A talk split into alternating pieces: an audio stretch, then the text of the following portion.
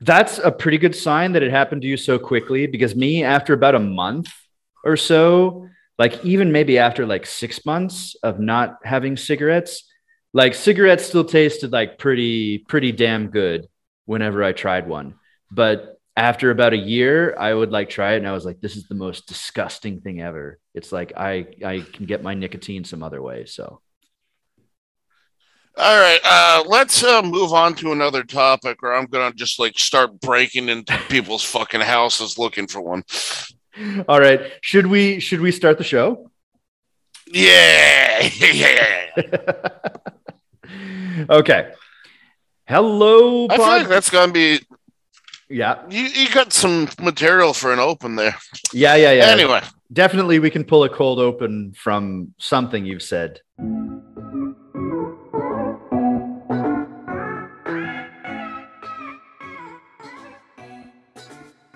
All right. Hello, pod people. okay. Hello, pod people, and welcome back to another episode of Big Bad Nonsense. I am your host, Sock, sitting here with my co-host, Biscuit. Say hello. Hello, live from the Chuckle Hut slash my ass. Ah, Biscuit, say something positive. This is gonna be a weird one. oh yeah, say something positive, Biscuit. I haven't had a cigarette in ten days. That is very positive. Biscuit and I were discussing this just before we started recording the show, and we should all be proud of him. Yeah, fuck you, Marlboro man. I mean, you're dead, but Yeah, I mean that's fuck you. that's the thing, right? It's like at the end of your life, if if cigarettes were ever to bring you down, like the tobacco companies aren't going to stand over your hospital bed talking about how you were a good customer, right? So No, they're just gonna be like, man. Hopefully, we hook this kid, yeah, exactly, exactly. Now you haven't and they're gone, not gonna get mine. He yells at me about it. and I mean, you, I am more. but- you have not gone cold turkey. Mm-mm. Mm-mm. No. Um. um uh, now, a message from our new sponsor, Zyn nicotine pouches. I've just discovered what a nicotine pouch is. Actually, when I quit smoking the first time around, I would have loved to have tried those nicotine pouches now that I'm like just looking over some basic information about them because I used the nicotine patches and those Yeah. Don't do shit. I, well actually for me they they worked like they they weren't super effective but they did work the only problem was is that you have really really weird dreams Yeah, I've heard that one too. That like Yeah. if you forget to take it off, then um, well that's the thing. Cuckoo, cuckoo. you you you can sleep with them on. Like it's not it's nothing harmful. It's like it's it's and for me it was preferable to sleep with them on because then i wouldn't wake up craving a cigarette. But at the same time it's like if you don't take them off you have like the wackiest dreams ever. Like they're incredibly vivid and just insane. Like it's it's like being high in a dream almost Oh, that sounds great. I think everybody go get a nicotine pouch and slap that on your ding dong. if you're not doing anything, it's great. Uh, but when you got to wake up in the morning refreshed and with like a full amount of sleep and not questioning your whole existence, uh, they're not the best. So um, you could do them and um, work food and bev like I do because uh, very little is expected of you. like if you don't show up drunk, like you're good. All right, fair enough. Biscuit, What? you, you, you going to continue the show like a proper co-host? Oh, oh, say something positive. I'm gonna get it one of these times. You're, Say something positive. I'm sure you've gotten it at least once at some point. I'm not sure that's true. Uh, I just got myself a new toy. I got myself a, uh, a GPS uh, hiking computer, uh, which is great. I get to play with that, and that's kind of fun. I, I don't really have much more to say about that, except that you know very soon I'll be going on a holiday in the mountains, and I'm excited to test it out and make sure I don't get lost. So, like, it tells you like there's a bear in 300 feet, or Uh, it it that would be pretty cool if it could geolocate bears. I mean, that would be very useful. uh, like if they were all yeah. Uh, no, uh, sadly, it won't geolocate bears. It'll just tell you where you are. Okay, I mean, that's still good for not like getting lost and dying. So, and um, here at Big Bad Nonsense, we are pro you not dying. uh, I do have another positive thing to bring up. That is that I've Oh uh, yeah, yeah I, I found I found Joe jokes. are we sure that qualifies? Biscuit, if you could choose from business school, religious doctors, marriage, police, children, pub, she and he, or another. you son of a bitch! I think my internet connection just went out. I can hear you. No, that was a joke. Me trying to get out. Oh, oh, okay, okay. See, I'm as funny as that fucking book. So, are you going to choose something? Uh, let's do marriage. Marriage. Okay. Let me look here. Yeah, that's, that's a fucking loaded gun I just spun on the table. But uh, Yeah. Uh, see how actually, it we, goes. we we haven't done marriage yet, so this will be our first joke from the marriage section. Oh boy, Okay, here we go. Everybody's excited. All right, here's the joke. Darling, now when we are already together, you could cook me something once a week. With pleasure, darling, but you could still wait a little. You know, I don't want to be so early, the young widow. So, I think the joke there is she's a shitty cook. Yes, I th- yeah. The joke is that he's saying like, "Hey, my girlfriend, uh, you could now that we've been together for a while, you could cook Yeah. me something once a week." And she's like, "Well, I don't want to be a, a, a young widow." Yeah, Yeah, So basically, her food So, so the joke is that there's going to be um, rampant spousal abuse and eventually homicide because she can't cook. Isn't that fun? Mm-hmm. Wonderful.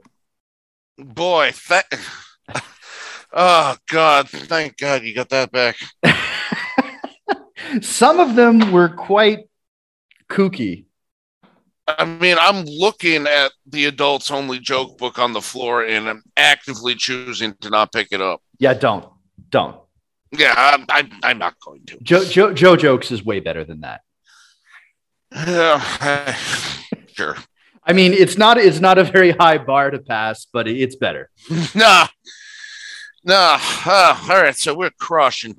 And with that, let's move on with the show. Boo, boo.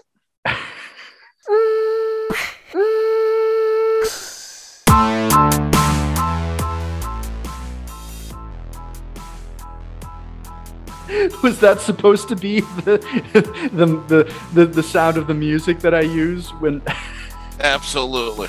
when I transition to the next segment? Yeah. Yeah, I got you covered. Okay. Biscuit. What? Let's open up the mailbag. Okay. Okay, so for the Hi, John. Actually, we do have a letter from John. Uh,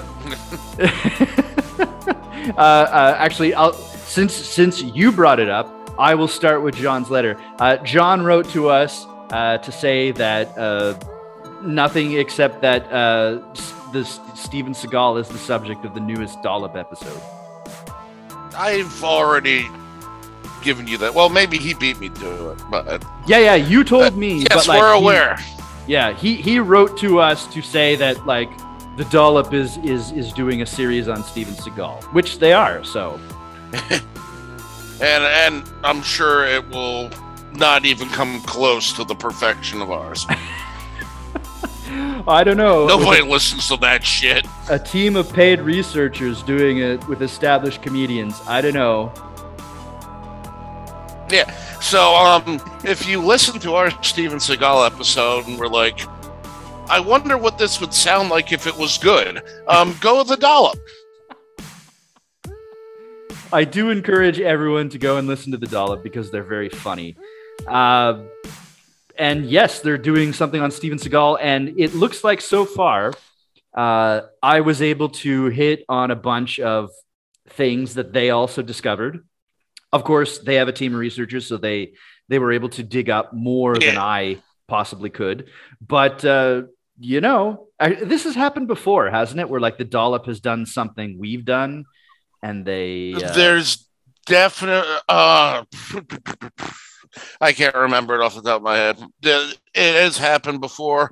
Um, yeah, and there is his um, oh, it's good and it's financially viable for them as opposed to ours which is slowly dissolving every relationship we have in our personal lives there was something that we did and the dollop did it later not like i'm complaining about that there's no such thing as like internet dibs or whatever people want to call it but i, I remember that biscuit biscuit wrote to me saying like hey you you actually or, or, maybe it wasn't the dollop. Maybe it was like the last podcast on the left. They did it like a month after we did. Yeah, there was one from them, fraudsters, one of their like side ones that um Gregor MacGregor, I think they did. Was it Gregor MacGregor? Okay, but anyway, there was one podcast from someone, and you wrote to me. It's like you actually, uh, they they hit all the same points you did, and I was happy about that because I was like, I'm just one guy researching, whereas these people have paid teams of researchers.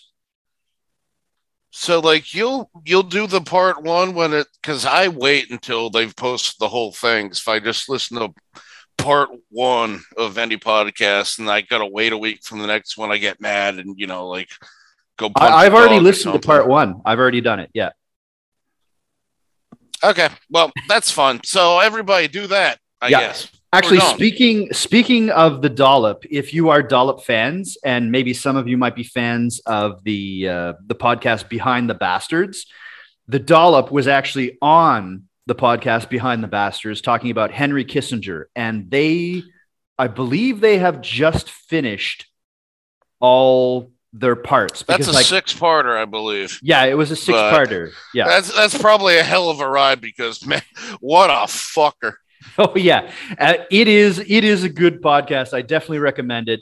Uh, the Dollop guys are super funny. Yeah, six parter. I just listened to part six yesterday, I think, and like each part is it, it, it is like at least you know two hours, not two hours, but like an hour and a half or something like that. They are long, uh, so it is a very extensive podcast. If you thought Henry Kissinger was an asshole before, you will think he is one of the oh, worst. You, you got no idea. Like, yeah. I know it's a lazy comparison, but kind of Hitlery. Yeah. In terms of like personal body count, in terms of what a son of a bitch he is, in terms of personal body counts, like Kissinger's up there with other figures of history for sure. Yeah, and uh, that is uh, big bad nonsense. Hot take: Hitler, not a good guy. Yeah, hopefully not as controversial as as one would expect. Okay, anyway, uh, next email. Oh, by the way, listeners, I am making this difficult for you, aren't I? No, you're not. You're not. Next email. by the way, listeners, bigbadnonsense at gmail.com, uh, Twitter at bigbadnonsense.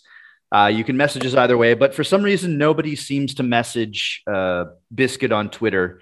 I, I, unless he just doesn't tell me about it.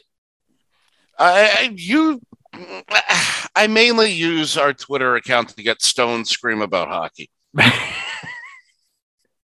Negating the purpose of having a podcast specific Twitter. Anyway, uh, the next email we mm-hmm. have is from Cheney. And in order to properly address this email, I need to share something with Biscuit on screen. We are using Zoom here. So let me share this. Let's see if it works. Oh, I, I think it's working. Do I see him. Oh shit. uh, all uh, right, which one?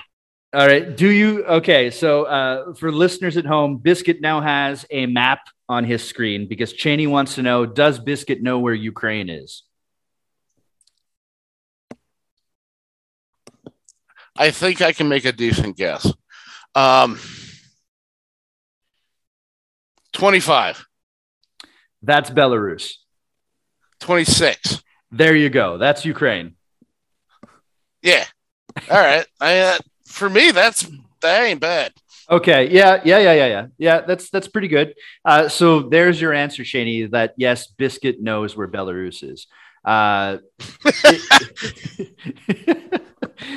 now he does, or he knows where Ukraine is now. Uh, actually, let's revisit some previous trivia. Which number is Slovakia? I mean, now you're just being rude. Um, The home of your 32. Th- If that's Poland again, I'm going to be so happy. uh, it's Serbia. It- it's funny because the, the first time we tried this geography trivia, you chose number 33. Uh, no, you chose number 34, which is Kosovo. And now you've chosen the neighboring country of Serbia. Uh, uh, anyway, 20's Italy. yeah, yeah, you, you recognize the boot. Congratulations. Uh, Three is uh, Iceland. yeah. 13's Russia. Okay, let me help you out a little bit. We share a border with Ukraine. So you're 27.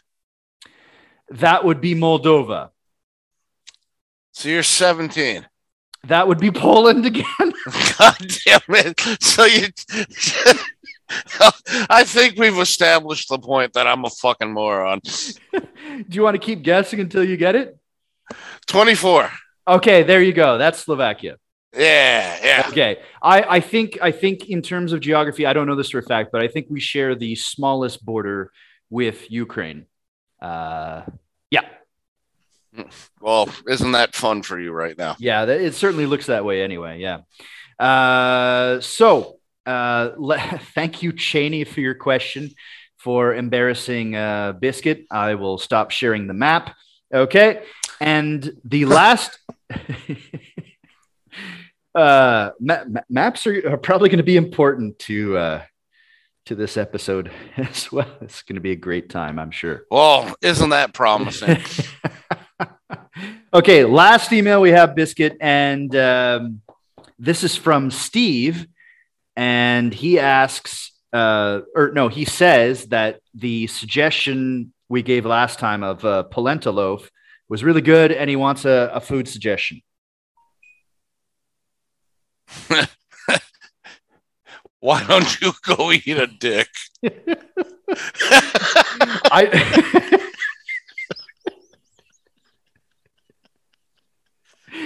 I don't oh, know. man, I'm on one today. I, I don't. I don't know why people are doing this to us. Like what I, I I don't think Steve was the same as the other person who was it Steve who wrote us the original email asking for food suggestions. I don't think it was a Steve. I think it was somebody else. Sure, I mean, whatever. Fuck them. I I, I, I Oh. you know what? Uh, Yeah, I don't know. It doesn't matter. I don't know what's inspired people. Like we are not a food podcast. We've never claimed to be one. We've never even claimed to be good. like the closest we ever came to talking about food as a podcast was when we were talking about those guys who ate anything uh, charles domery and and Tarrare and and that's not something that i would come back to and say hey these guys know what they're talking about when it comes to food Yeah, he one of them like ate cats, which I, uh, anyway uh, do, other than other than eating a dick do we have anything we could suggest to steve here uh, i don't know steve make, I mean, I made tofu curry. I made some week. pork tenderloin last night. That was delicious. There So, you go. You know, you know, pork some tenderloin. Vidalia onions. You roast it. Wonderful. Okay, You're welcome, Steve. I, I made I made tofu curry last week. It was pretty good. Curry is really easy to do. I like curries. Uh, Curry's fantastic. Uh, Cur- curry we is got great. some sushi delivery the other night that was just god awful. So um, maybe skip that one Yeah. if you happen to live, you know, 15 minutes away from it. have you have you ever Which- made your own sushi? Uh, I got one of those. it's like this device that you like put it in, then you there's like a plunger. It's called a sushi bazooka. Successfully made a roll once. Have never been able to recreate it. Mm-hmm. Every other time, it's just a bunch of smash shit comes out, and I get mad. Like that's that's one restaurant or takeaway food that I have never attempted at home. Yeah, I mean, it, there's a reason there's a premium on it. It's it's a pain in the ass. Mm-hmm. So so try sushi, Steve. try try to make a curry. Try to make chicken. Chi- curries are easy. Curries are super easy. If you're looking for an easy meal, then go with a curry. Yeah, Yeah. Okay. Let's. and with uh, that, let's move on with the show. you, you you were supposed to say, "Let's close up the mailbag." oh shit! Do you want to try Well, again with that, let's close up the mailbag and move on with the show? and move on with the show. okay. Anyway, uh, is- how many minutes? God, we're at half an hour already. We've only been doing. we haven't done shit. we haven't done jack shit. Oh my god. Uh, all right, let me have a breather here. I need to drink some water. Fucking hell.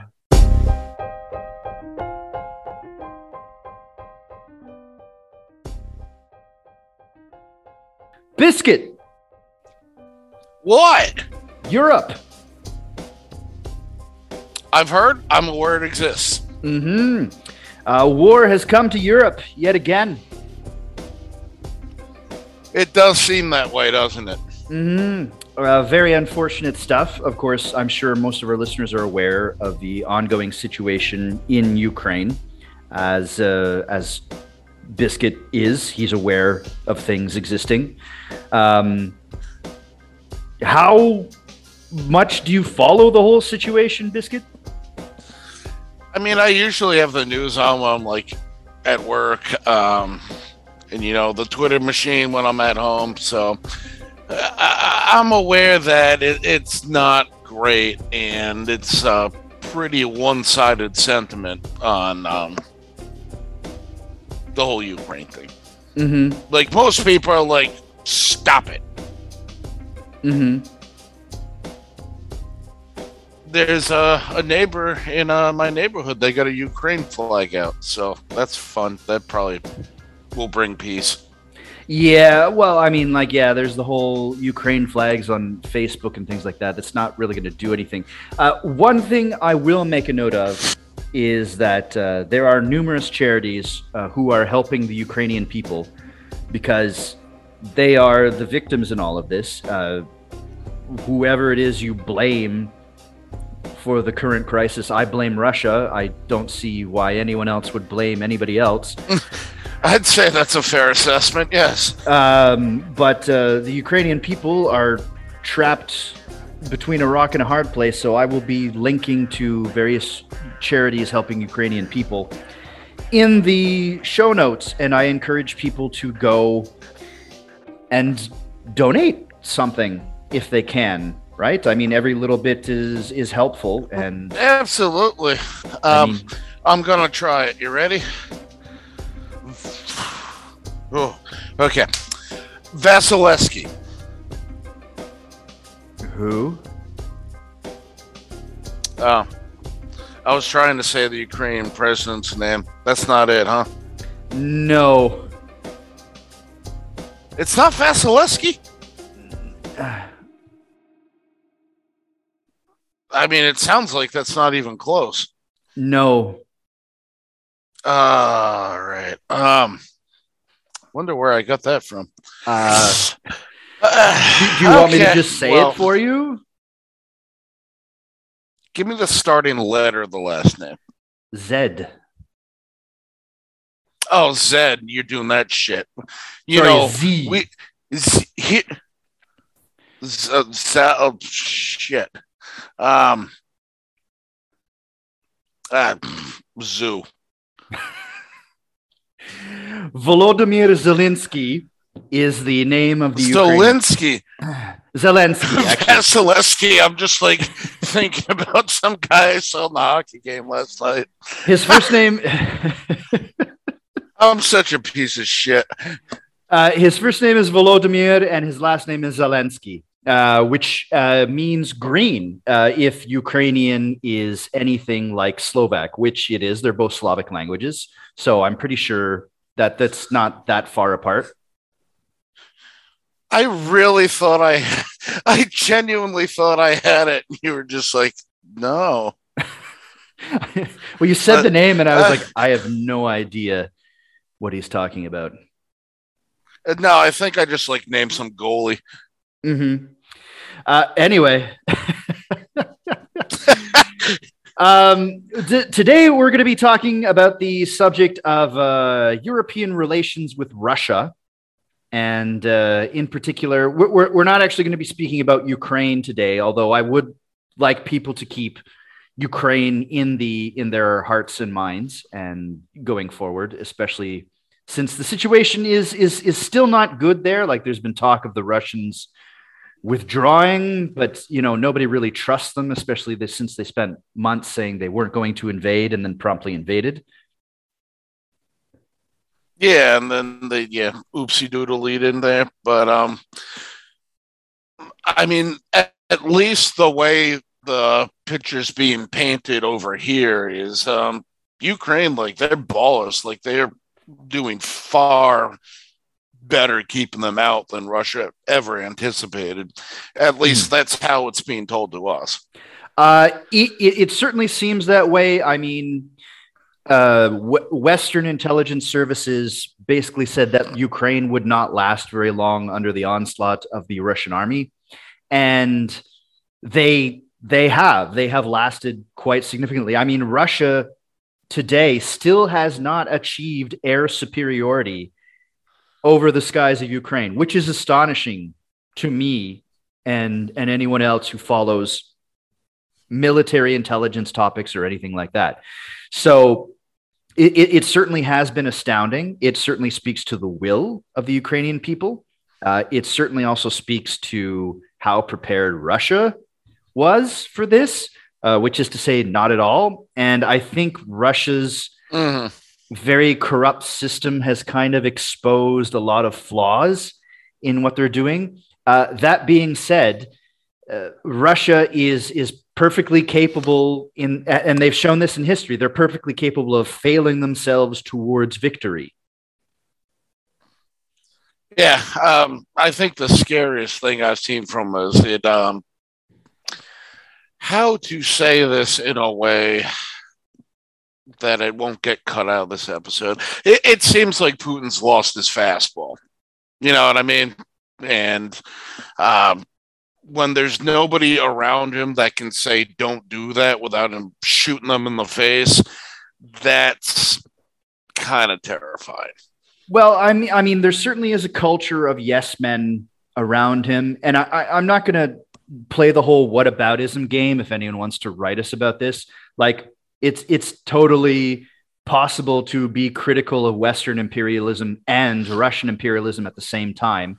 Although there are some people who don't seem to think that. Mhm. And I, I, I would argue that a lot of larger governments are just as yes manny as the next one to differing degrees, of course. But it, it certainly seems that way that like nobody nobody has been able to or willing to tell Putin, no, this is a bad idea. We can't accomplish this in the way that you want. Yeah, I mean, you can't even find fucking Republicans over here that are in favor of it. And it- not to politicize it, even though I just did, but even if you can't even get one of them to be like, nice job, probably not what you should be doing. Oh, I mean, other than of- Trump, who the fuck's backed them? I was just about to bring up Trump as one Republican who's been like, yeah, he's kind of called Putin a genius there. Mm, unbelievable invasion, so unbelievable you won't believe it, and so on and so forth. I don't really feel like doing this impression, but yeah. Other than that, mm-hmm. yeah. So, so that's fun.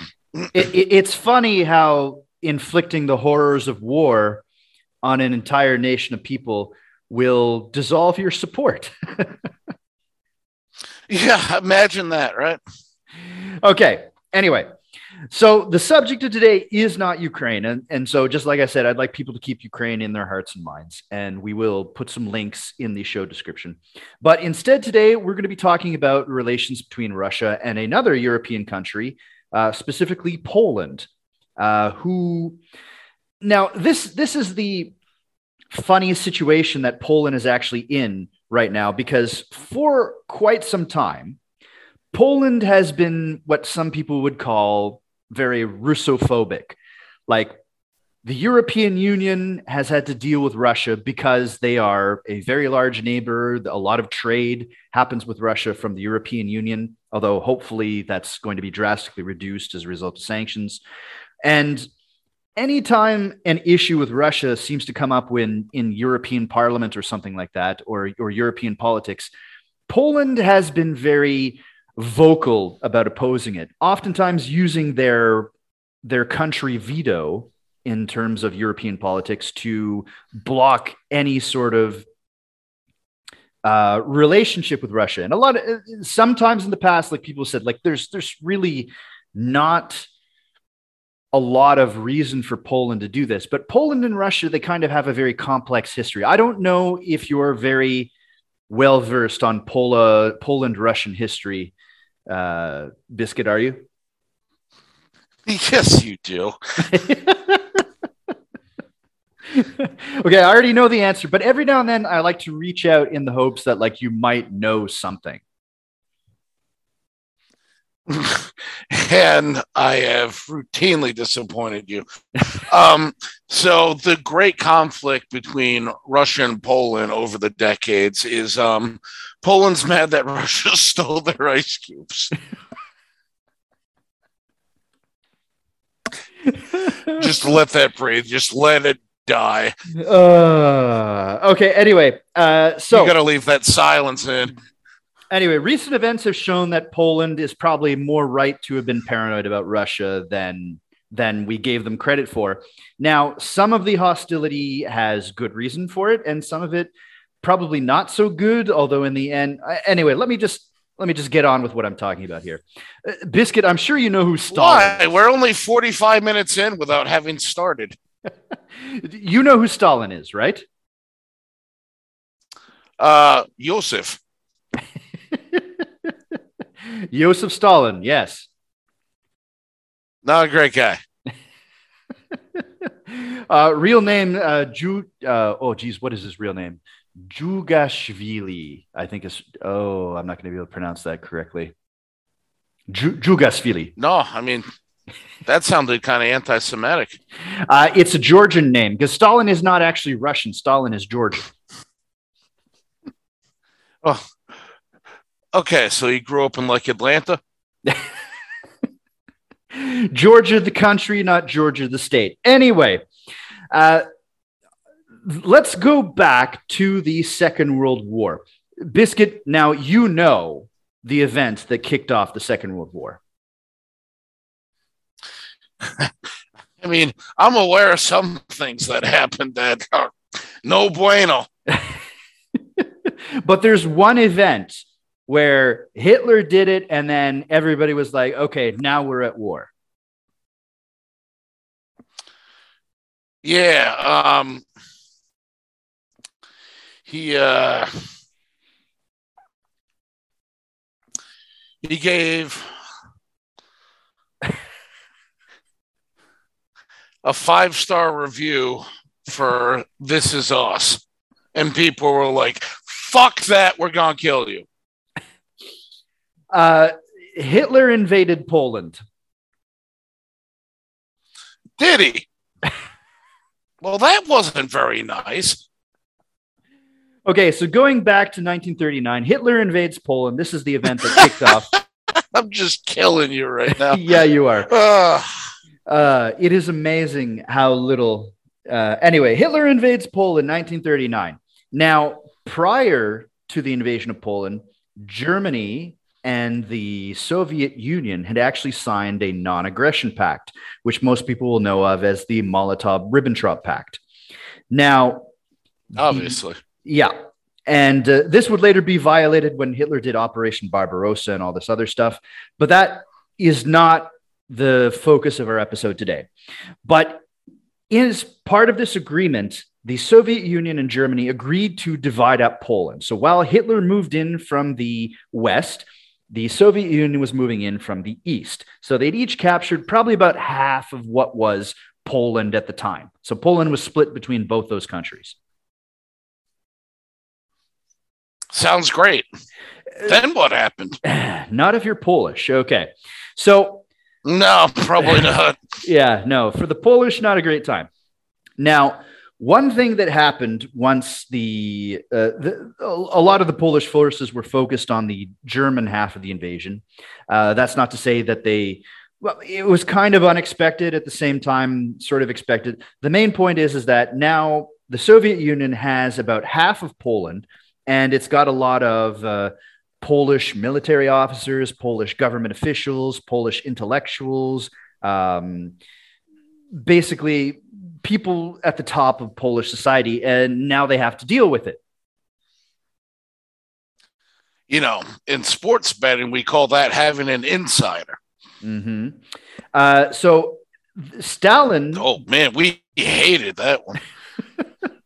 Stalin dealt with all these uh, top officials the way that Stalin does. So murdery. Yeah. Okay. So these people were all taken to a place called Katyn, which is uh, like a forest, basically near Smolensk, Russia, and massacred all of them. About twenty-two thousand people in total. So we're talking about Smolish, uh, Smolish, Polish politicians. Intellectuals, military officers, all kinds of people like that. About 22,000 of them. There were other massacres that took place in other places inside the Soviet Union or around areas that the Soviet Union was occupying, but the the main massacre happened in Katyn Forest. Okay? Well, I think going forward we should use that smallish thing you just did because that makes it sound kind of fun. It also makes it sound kind of weird since we're going to be talking about the town of Smolensk and Polish people. So this is that's going to get really confusing very fast. Well, I mean, confusing me is not a huge feat. So mm-hmm. okay. Anyway, uh, you will hear modern. I can so- just feel the disappointment in your voice. Uh, you can't feel enough of it. All right. Anyway,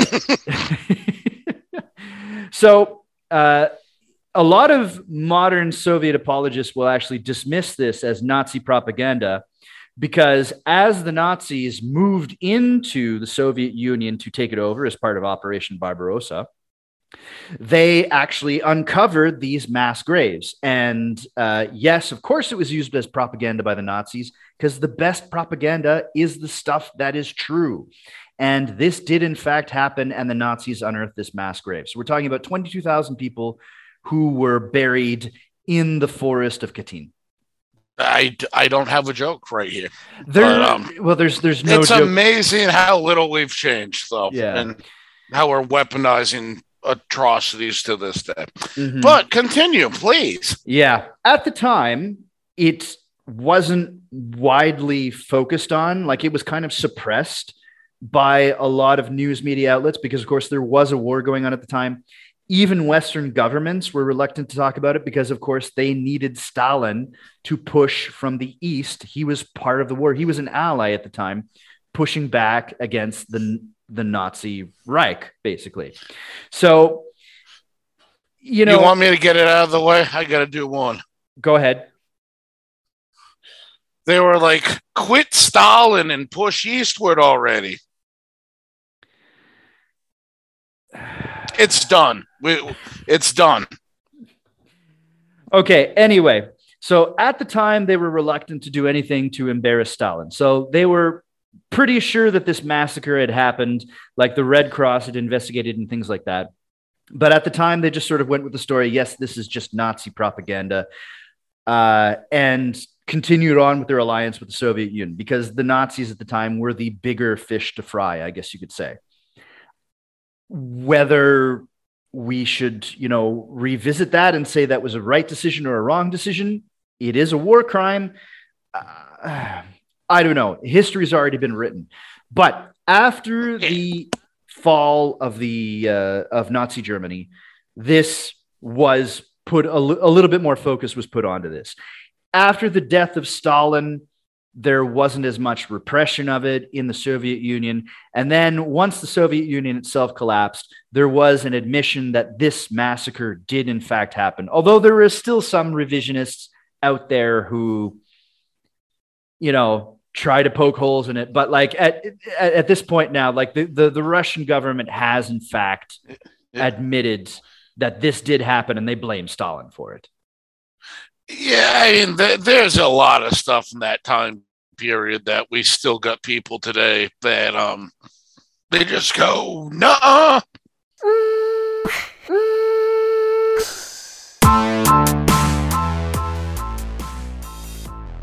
This break in audio is brought to you by. Good goofball moments. Okay. So anyway, uh, this is now admitted by the Russian government that, that this did in fact happen. Like most of the blame is put on Stalin and the NKVD, who are kind of like the precursor to the KGB. I- So I guess you could say I'm not going to go through that whole tree of secret services in the Soviet Union and Russia. But anyway, point being, this is admitted to, and now we're at the point in modern times where uh, Russia and Poland jointly commemorate this massacre, basically. And the the anniversary of this massacre is coming up very soon, which is one of the reasons why I wanted to put it in this um, this podcast. So anyway, how it works is once a year, a bunch of Polish important people, usually like generals and military officers, along with prominent people from Polish society, get in a plane and then they fly over to Smolensk in Russia and they have a big ceremony where they lay wreaths and remember the fallen people in in the the forest at, at the, the site of this mass grave. And it's supposed to be a point where both countries come together to remember the past, I guess you could say. And I mean, is there anything that's going to make that difficult right now? Well, right now, yes, but we're going to be going back about 12 years ago where it became incredibly difficult as uh, a Tupolev Tu 154, which is a Russian made plane, but uh, this one is owned by the Polish Air Force. This is Polish Air Force Flight 101. That is the name of, th- think of it as like Air Force One, basically. There, there's a joke in there that wouldn't make the final cut anyway. Okay. All right. Anyway, so uh, this uh, Polish air flight, uh, po- uh, let's just call it Flight 101, Polish Air Force, uh, is on its way to Russia. This is one of those things where it's like all the politicians get involved. It's it's if if you're asked to go to this, you can't say no, right? Like this is like a big deal for Polish people, and it's still kind of like a sticking point in Polish society. Like this, among many other things that they blame Russia or the Soviet Union for. Like this is something that y- you go, right? If, if you're invited to go, you go. So we've got about uh, 96 people on this Flight 101 heading to Smolensk. Now, let me give you a little bit of background. One of the passengers on this flight is named Lech Kaczynski, and he is the president of Poland. I think I know where we're going, and he's not gonna like it. so Lech Kaczynski is the president of Poland. One interesting fact about him is that he and his brother are both in politics, and they are in fact twins. Uh, uh, they uh, uh, Yaroslav Kaczynski is his brother, and I think at one point Lech was the president, and his brother Yaroslav was the prime minister. So you had like twin brothers doing the role of president and prime minister. It's really weird sometimes. And uh, interesting fact about being the Polish president, you get elected by being the person that can punch a goat the hardest. Not actually true, but anyway. Okay, so Lech Lech Kaczynski. Kaczynski was a notoriously difficult president to deal with. Um, one example of this is one time when he was on this the same flight, Polish uh, Air Force 101. Uh, he somewhere in midair told the pilot basically uh, alter course. We're going to go to this airport instead of this one. And the pilot basically said, no, that's not the way flight plans work. We can't just change our flight plan mid flight. I'm going to fly to the airport we originally were scheduled to uh, because that's how things are done safely. Not being a fan of this, um, Kaczynski had him fired. he just put his GoPro on and was like, oh no, the plane's crashing. He filmed it as he jumped out. that, no. that would be a great way to tie to our previous episode. But anyway. Yeah, that's a callback. see, see, in the industry, folks, that's what you call a callback. Go see our previous episode about uh guy jumping out of and crashing his plane. Okay, anyway. So now, one thing that's important to note is on this um, flight where the captain uh, the pilot was fired. Uh, the first officer on that flight. Wait, he was fired like during the flight? Well, I mean, like once they landed, of course, like he was fired, right? Like he was dismissed. That's gonna be awkward. You get the guy flying the plane, like you're out of here, Bubs. okay. Uh, important to note, he did get his job back. He appealed the decision and basically uh, uh, they fired him midair, and then they gave him his job back because they're like, "Shit, somebody's gonna land this." No, no, no. After they landed, he was fired or he was dismissed from his position, and he he appealed this in some way, and they actually exonerated him completely. And I think they gave him a medal for it, basically saying like, "No, not only did you make the right decision." But you saved lives in doing so. So here's a medal. So, anyway. I good for him. Yeah, good for him. I'll make another Ice Cube joke, but you know. Now, uh, it's important to note that the first officer on this flight, so the co-pilot at the time of the flight where the, the captain was fired, was one uh, Protasiuk, which is his surname. I'm not going to attempt to pronounce his first name because, as close as Polish is to Slovak, I don't want to butcher any Polish here. I'm still not good at Polish. Anyway, so Prot- Protasiuk was the name of the co-pilot. That's his surname. And I mean, you can try it. I said that a fucking goalie in the NHL was the president of Ukraine like 20 minutes ago. Okay, Arkadiusz was his first name. Arkadiusz Protasiuk. Sounds perfect.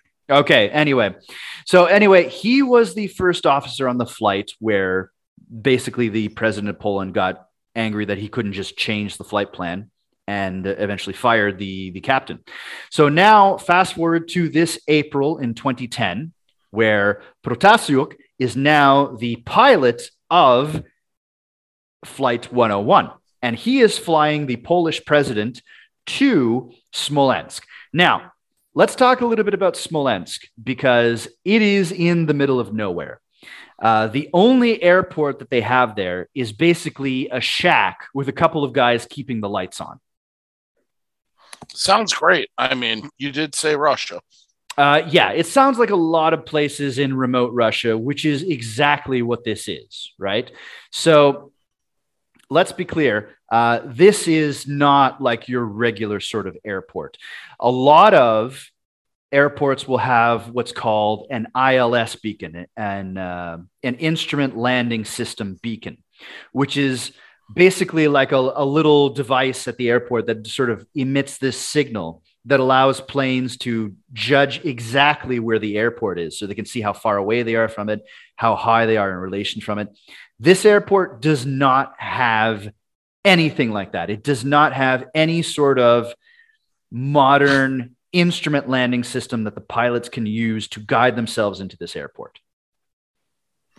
Yeah, no, it's just a shack with like a guy that wakes up and stays drunk and he just like points at a field and he's like, I ain't anywhere over there is fine. That's basically what it is. Okay. And uh, on top of that, like the only thing that this airport had is basically uh, the, like the most basic airport beacon that just sort of like shouts its name. So pilots can be like, oh, over there is that airport.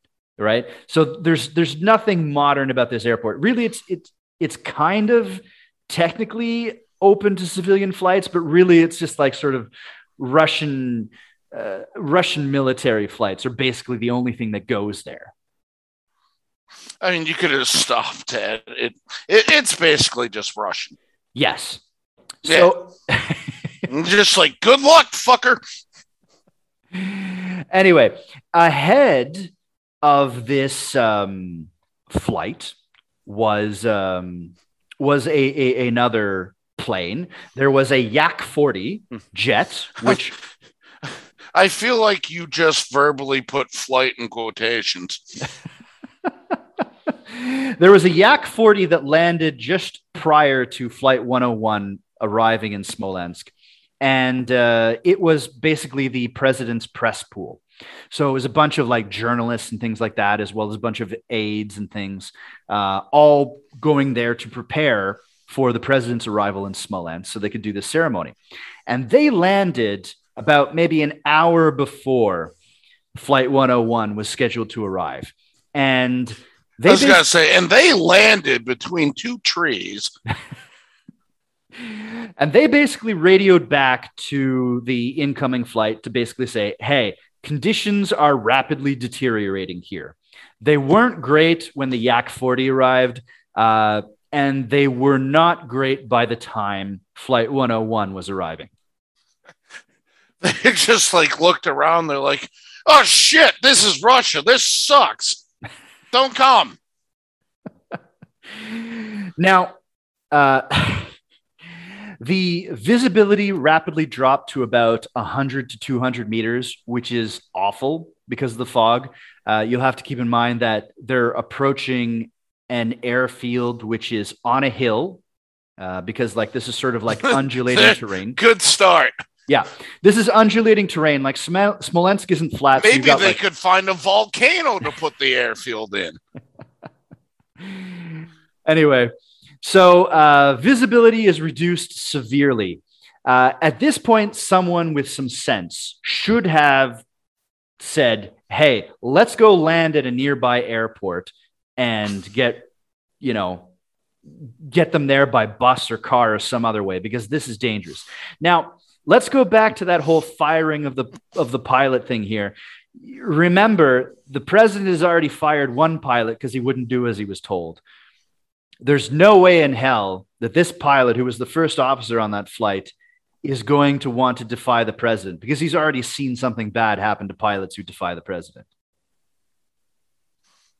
Or attempt to pilot a Russian plane. But I, uh, so uh, proposition, um, Disney World. Uh, you also have to keep in mind that like a lot of members of the Polish military are on this plane as well. So he's got like an Air Force general behind him who is like several ranks above his pay grade. And he's got to tell that guy, hey, no, we can't land here. Like there's there's no way this is going on. I mean, I imagine if you get to that level in the Polish military, you're probably a pretty tough motherfucker. So yeah, yeah, I'd I'd probably be hesitant to be like, uh, no. now, keep in mind too that like nobody at this Russian airport, because it's so backwater, uh, speaks any English. And that's going to be a problem. It is a problem because normally when you have civilian flights going to an airport, the air traffic controllers have to speak English. Like English is the language of air traffic control if you're going to be like a civilian pilot. Because this is a military base, the two guys who are there, they speak Russian and nothing else. Now, Russian That- isn't That really that I unsurprisingly didn't know that. okay. but now like- you do. But English is like the universal land plane thingy.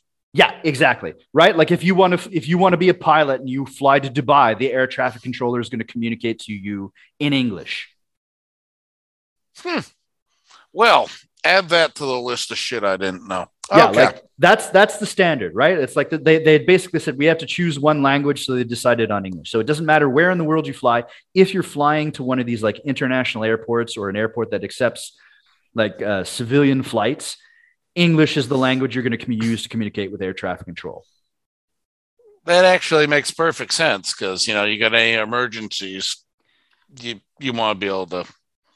Well, I'm saying the painfully obvious, so uh, I'll just let you continue. Yeah. Anyway, okay. So this obviously is not like a regular civilian airport. So there, it's just two guys speaking Russian. Now, normally when you fly to Russia, if you're flying to a non-standard airport, they will actually lend you a Russian.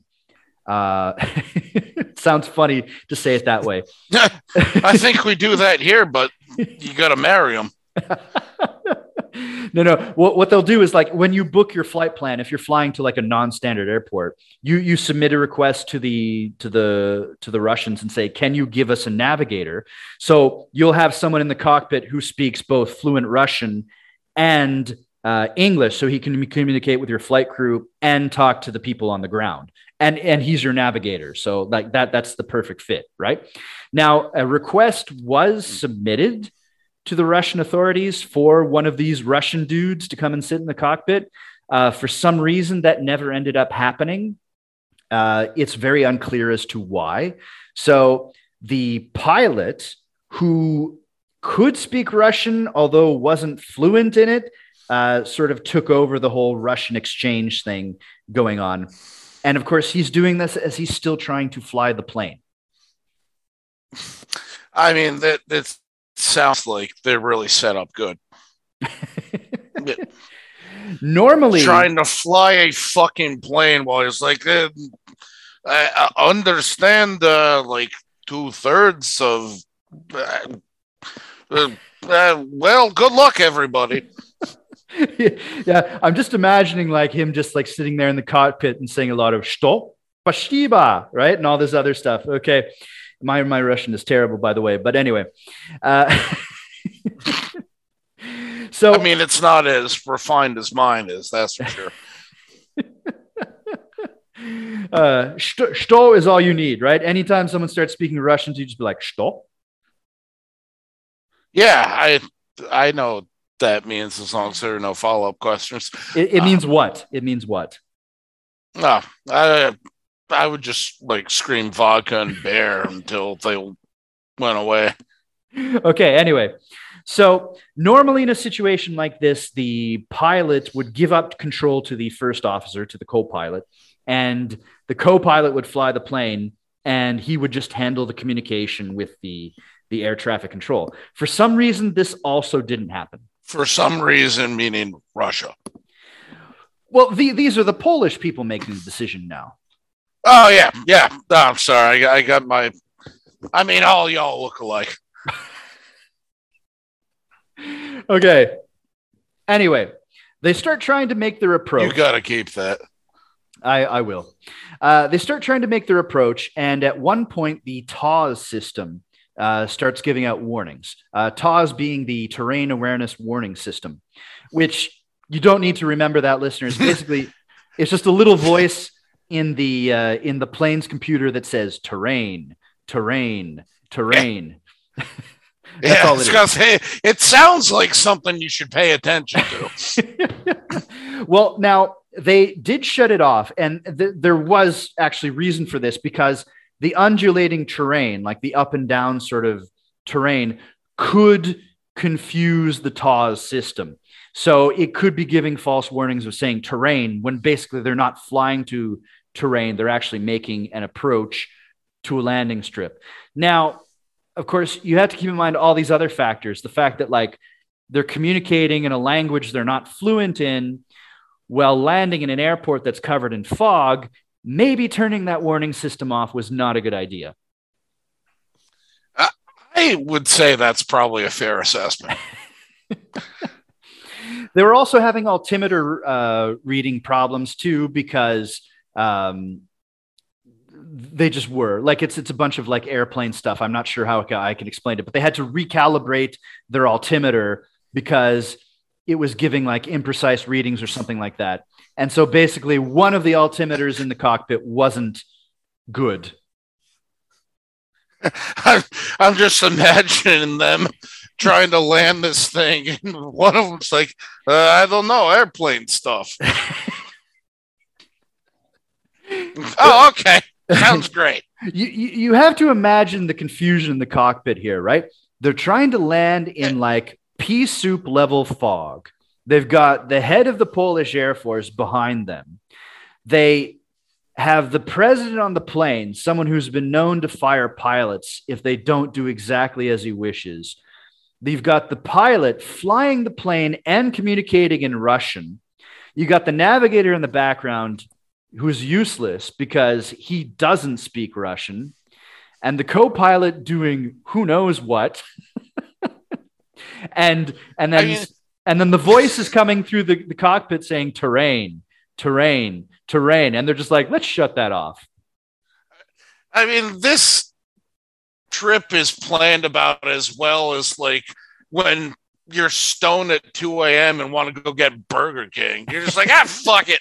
And it'll work out unless it doesn't. like, uh. Jesus Christ. Okay. Eventually, at some of the last moments, they suddenly realize that they are about 10 meters below the level of the runway. They're probably like, uh, I, I, think we uh, kind of fucked this one up. Yeah. Uh, sorry, actually, I was wrong. 15 meters below the level of the runway. So all the confusion between the Russian guys giving them semi accurate stuff, between not understanding Russian very well, between like resetting their instruments and not listening to the little guy shouting terrain at them, they suddenly realize they're about 15 meter, meters lower than the actual runway they are supposed to land on. Uh, who would have thought being unable to communicate and ignoring machinery be such a problem? By the time they realized this, if it was, of course, too late, and uh, it, it, seems like I mean you use the word under. Yeah, uh, at that point, a tree, which should not have been there because the runway should have been cleared by the Russian authorities to prevent any sort of obstacles close to the runway. They just left a fucking tree on the runway? not on the runway, but like ahead of it. yeah. But like the, the whole point of a runway is like you're supposed to have a very clear area around it, and they did not. Like there's a lot of things. Yeah, trees, trees are not supposed to be involved. Yeah. It was at this point that a tree sheared off the left wing and uh, sent the plane uh, into a crash. They're just yelling at each other. They can't understand each other. Fucking wings going off, and it's like uh, he says uh, one wing uh, is uh, is probable. Yeah, like great you have to keep in mind during all of this happening too like the russians are giving out very unclear instructions. Uh, at one point the the the russian air traffic control told them that like oh no this isn't going to work. You should go back to horizontal flight which didn't make any sense at the time as they were on a landing approach. It's missing a fucking wing they're like no no this is before seems, the wing came off oh, okay. like, uh, this not going to work so good. yeah, I'd agree. Uh, no, no. This, this, the, the, the, what I'm describing is actually prior to the wing coming off, right? And basically, yeah, well, the Russian is probably why the wing fucking came off. Yeah. Well, the 12 seconds of silence after he said that sort of, you know, cleared the fact, like, or made clear that there was a lot of confusion going in the cockpit and on the ground. I, I, I could see um, confusion being uh, palpable there. Yeah. So anyway, the wing is sheared off, and at that point, the the plane crashes into the ground. It's called a controlled flight into terrain or a CFIT, and um, every everyone on board was killed. Or They- an oh shit. yeah, that, yeah. that, Okay. Great. Uh, You're welcome, everybody. Everyone on board was killed, experiencing over 100 G's of uh, of force on their bodies, which is a lot. I mean, if you're gonna go, go hard. Yeah, I, I mean, at, at that level of force, uh, it, it- basically everyone is like human toothpaste at that point. Yeah, I was gonna say it's like, yeah, like Jamba Juice. Yeah. So this is this is pretty major because at this point now, uh, several members of because there were members of the uh, Polish le- legislative assemblies on the plane, uh, numerous chiefs of staff of the military, and the president, the head of the executive branch, are all killed. That is big. That that, that would be like if if a bunch of generals from the Pentagon, a few members of the Senate, and the president of the United States all died in a plane crash suddenly. From your lips to God's ears. but you can imagine the fallout. I'm fallout. gonna get arrested. you can imagine the fallout that would come from something like that if that happened to several members of the of the of the American government. And this happened to the Polish government, basically. Yeah, I mean, you're like looking at like a designated survivor sort of situation. I would imagine at that point they're like, "Oh shit, um, Yeah. okay, Bob's in charge."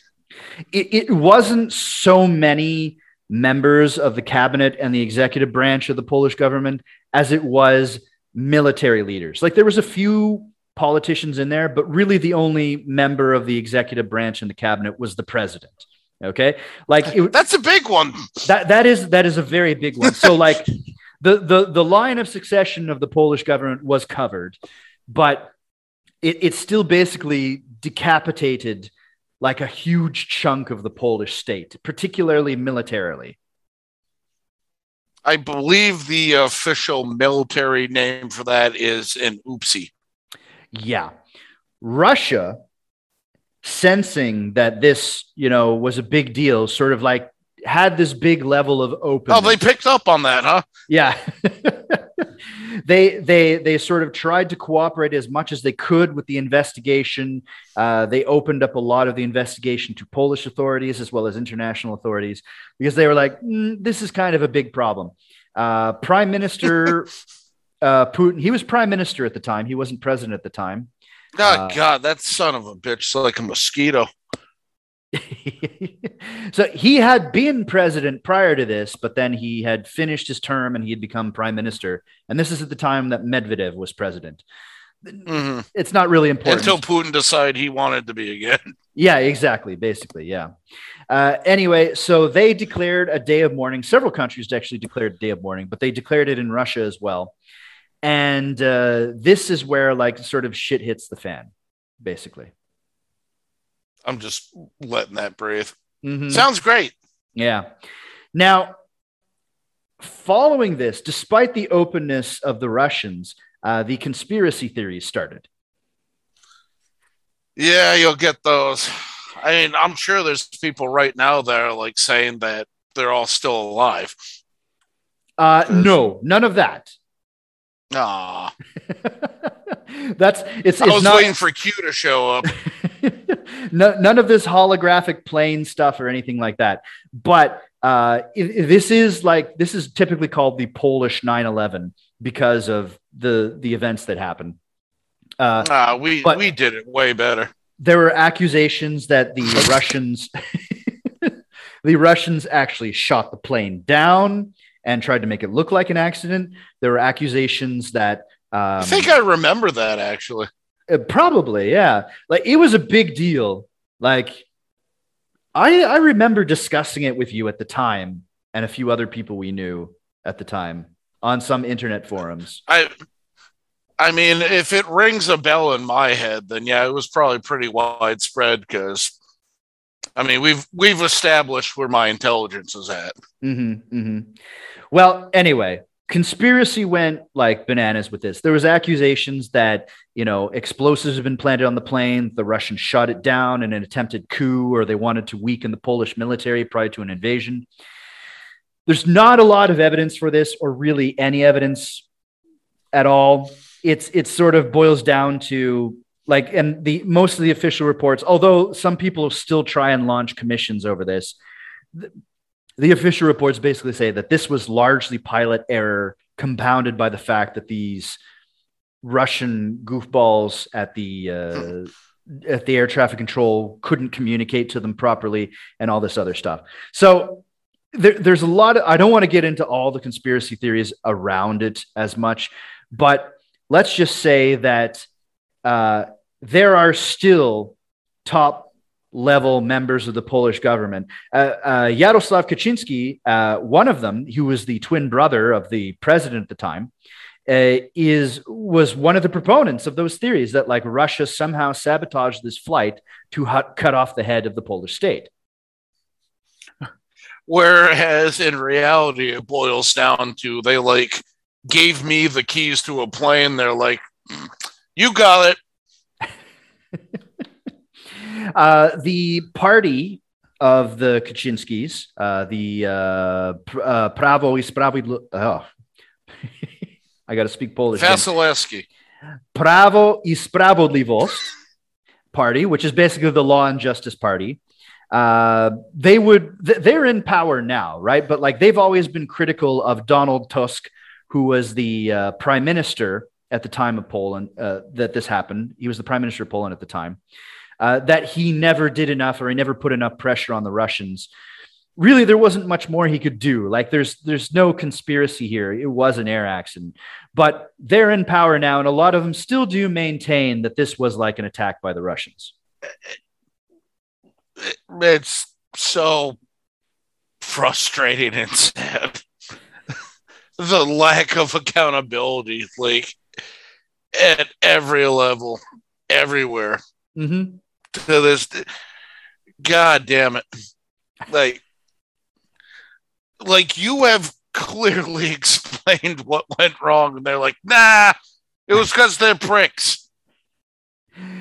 Still today, over a third of Polish people believe that it is possible that uh, Russia was somehow involved in this insert biscuit making a joke about Polish people being dumb here. Well, I mean, this this happens anytime a big event like this happens. Like, just look at 9/11, no, I mean, right? Yeah. We know Bush did 9-11. Yeah, we're. Oh, I mean, everybody knows Bush did 9-11. but yeah, I mean, who am I to judge? We're the worst about it. Mm-hmm. Fucking Q, like. So Bush it's did 9/11. So much easier to blame what you don't like than to be like, we fucked up and let's learn from it. Mm-hmm. It's easier to just pick, nah, fuck that dude. So Bush did 9 11, Medvedev and Putin did the Smolensk air disaster. Yeah, they tried to one up our 9 11. So that means we got to do like a double 9 11 now. anyway, um, this still Please remains. don't arrest me. this still remains a sticking point between Poland and Russia. And you can add it to one of the many things or many reasons why Poland does not trust Russia. Now, we've learned that uh, in recent months that there is no good reason to trust Russia, but uh, maybe the Polish motivations weren't truthful motivations, but they turned out to be right in the end. Yeah, I mean, it's